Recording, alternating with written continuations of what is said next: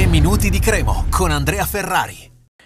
Tante cose da raccontare in questo inizio di settimana in 3 minuti di Cremo. Lunedì importante perché se tutto va come deve andare, eh, finalmente nel fine settimana tornerà a giocare la Cremonese. Lo farà in casa contro il Como, recuperando la partita che si doveva giocare il 26 dicembre scorso, poi rinviata insieme a tutta la giornata e anche quella successiva per i tanti casi Covid emersi in Serie B.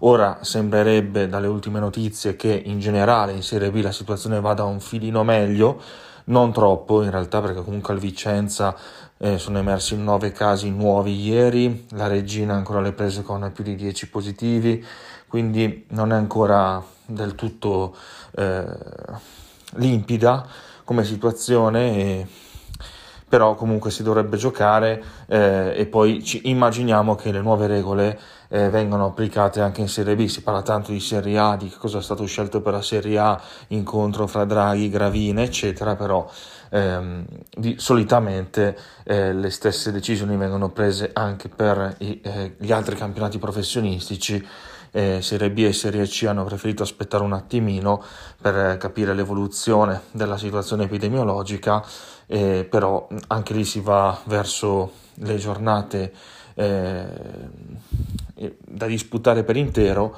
eh, settimana prossima e il weekend dopo, eh, con 5.000 spettatori al massimo eh, per mh, mm, le varie partite. Eh, quindi eh, altre regole che si aggiungono ad altre regole eh, che naturalmente fanno in modo che i tifosi siano ancora meno eh, istigati ad andare allo stadio, però noi ovviamente il nostro invito lo facciamo ed aspettiamo anche comunicazioni ufficiali perché eh, nel weekend è anche successo che la Cremo in attesa di delucidazioni ha fermato la vendita dei biglietti contro il Como. Sempre una partita stregata perché non si va mai a giocare. Eh, altra cosa, poi concludo, almeno questo episodio, Abbiamo anche fatto uscire i vari pagelloni, oggi sul nostro sito esce anche la pagella di Pecchia, però gli altri ruoli sono stati fatti, vi invito a leggerli se non l'avete ancora fatti, i pagelloni consueti di metà stagione, ricordando che sono pagelloni di tutta la redazione di Cuore Grigio Rosso e che sono parziali, quindi comunque sono voti eh, di questa prima metà in attesa ovviamente di quali, di quali saranno gli sviluppi. Eh, pochissime insufficienze, credo che non abbiamo mai fatto pagelloni con così tanti giudizi positivi, per fortuna, perché è stato un ottimo girone d'andata. E, ehm, e, ecco, pochissime, ripeto, insufficienze.